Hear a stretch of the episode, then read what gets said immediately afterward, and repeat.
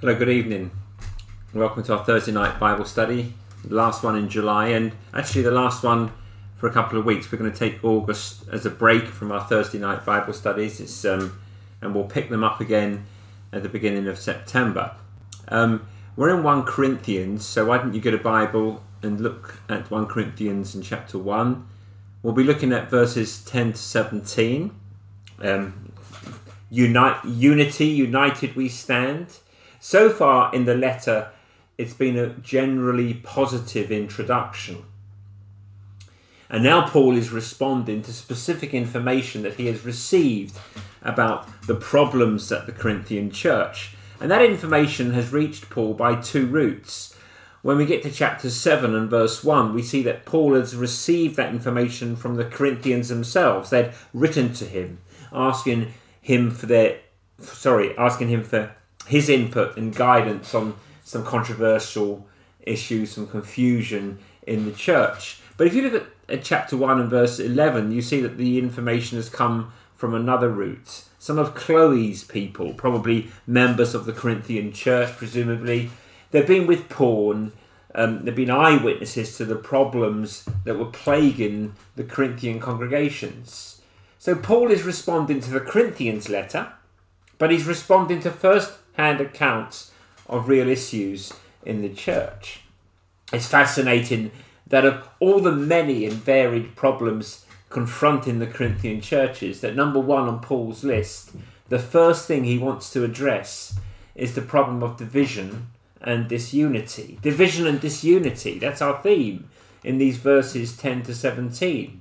As we read them together, I want you to listen out for two things. First of all, look, look, just look out for Paul's diagnosis, the problem that needs to be solved, the problem of division. And then listen out, secondly, for Paul's treatment, if you like, the principle that we must apply, which comes out, especially when you think about the, those rhetorical questions in verse 12 that Paul asks the Corinthians. It comes out as well if you look at Paul's example verses 13 to 17. So the two issues we'll be looking at tonight. Um, what are, you know, what is you know, listen out for the problem and listen out for the remedy, really. So let's read it together. That's 1 Corinthians 1 and verse 10. Um, I appeal to you, brothers, by the name of our Lord Jesus Christ, that all of you agree, and that there be no divisions among you, but that you be united in the same mind and the same judgment. For it has been reported to me by Chloe's people that there is quarrelling among you, my brothers. And what I mean is that each one of you says, Well, I follow Paul, or I follow Apollos, I, I follow Cephas, or I follow Christ. Is Christ divided? Was Paul crucified for you? Or were you baptized in the name of Paul? I thank God that I baptized none of you except Crispus and Gaius, so that no one may say that you were baptized in my name. I did also baptize the household of Stephanas. Beyond that, I do not know whether I baptized anyone else. For Christ did not send me to baptize, but to preach the gospel, and not with words of eloquent wisdom, lest the cross of Christ be emptied of its power. The problem to be avoided human society is riven, isn't it? Is is torn asunder by division. We are fragmented and divided along lines of race, class, education, culture, economics, religion, politics, how to deal with the coronavirus, a thousand other things besides.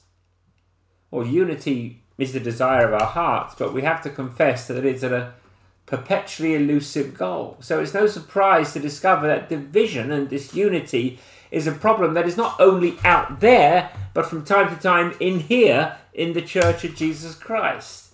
That's the problem to be avoided at Corinth. You see that if you look at verses 11 and 12. They're quarreling, bickering about the respective merits of their party. And what Paul calls in verse 10 divisions, well, the word is that he uses in the original is the word where we get schisms from. There are schisms that are tearing the church asunder.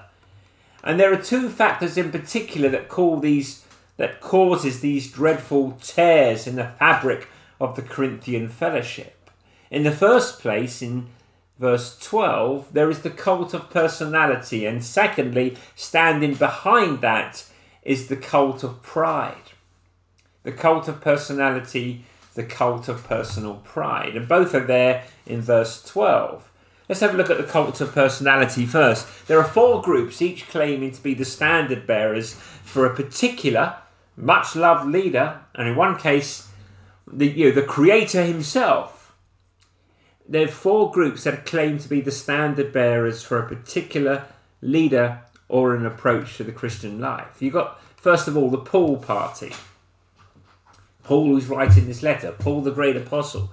Paul, you remember, was the one who founded the church. And these folks in the Paul party are claiming to be the stalwart defenders of Paul and his original vision. They would probably say something like, We're the Paul people. We're loyal to the good old days, the good old ways. We're traditionalists. They're the expressions probably found on their lips. Then you have the Apollos party. We know about Apollos from Acts 18 and verse 24. He came from Alexandria. And Luke in Acts tells us that he was an eloquent man. He was competent in the scriptures. He was fervent in spirit. He spoke and taught accurately the things concerning Jesus.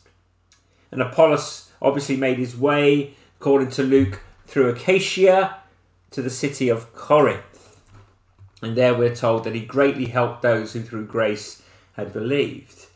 He, pow- he powerfully refuted the Jews in public by showing by the scriptures that Jesus was the Christ. So Apollos is a great preacher. He's a skilled orator. He's a passionate, dynamic expositor of the Bible. And the church in Corinth had been blessed through his preaching. Apollos was the grid through whom this party measured every other ministry and everyone else's Christian life. And when I talk about these parties, these parties had nothing to do with it. These are the people who claim to be speaking for them. So speak, Paul speaks about himself and Apollos in the founding of the Corinthian church in chapter 3 and verse 6. He said, I planted, Apollos watered, God gave the increase. So the first wave of gospel ministry in Corinth came through the Apostle Paul, and then the second wave was through this powerful expositor Apollos. God blessed both men's ministries and caused the church to grow. But there were those in the church who were looking back at Paul and Apollos and claiming that each one was the paradigm, the lens through which to view everyone else's work and worship, convictions, style, attitudes, and stance. Thirdly, you have the Peter party. This is another group that comes from within the Corinth fellowship.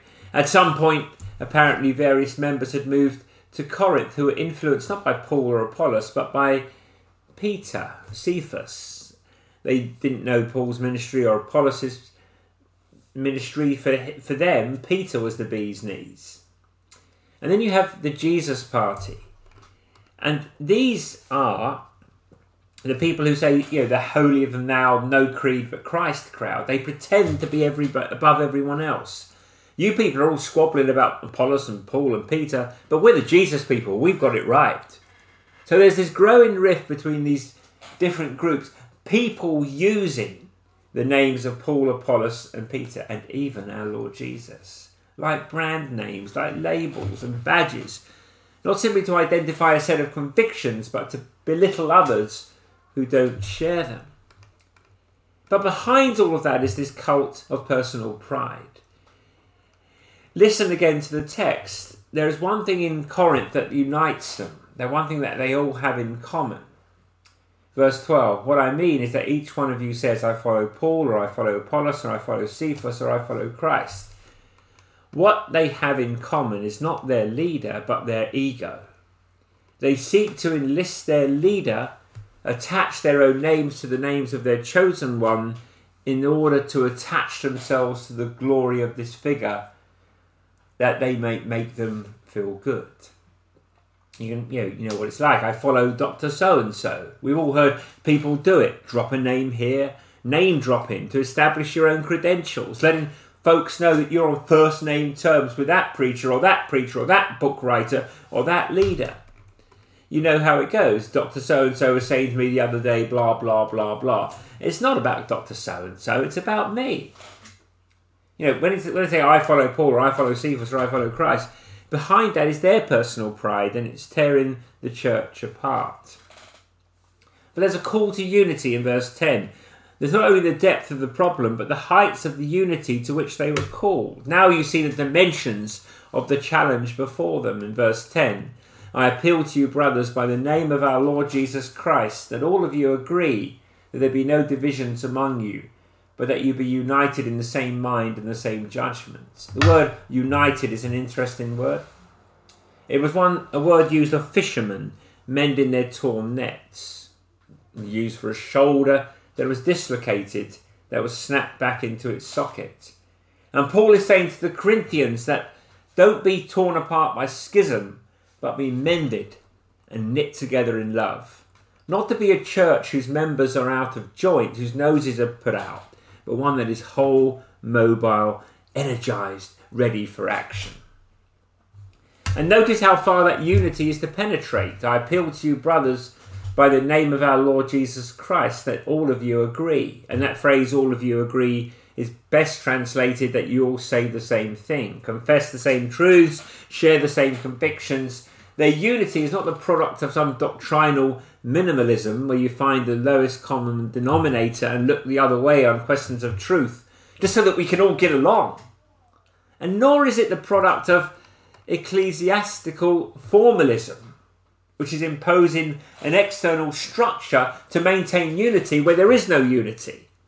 But their unity is founded on this common commitment to the truth, confessed and preached in their midst. And it goes deeper than that, of course. It's not as though they were to say, well, I'll keep my own counsel privately. No, unity doesn't only touch what you say, but how you think.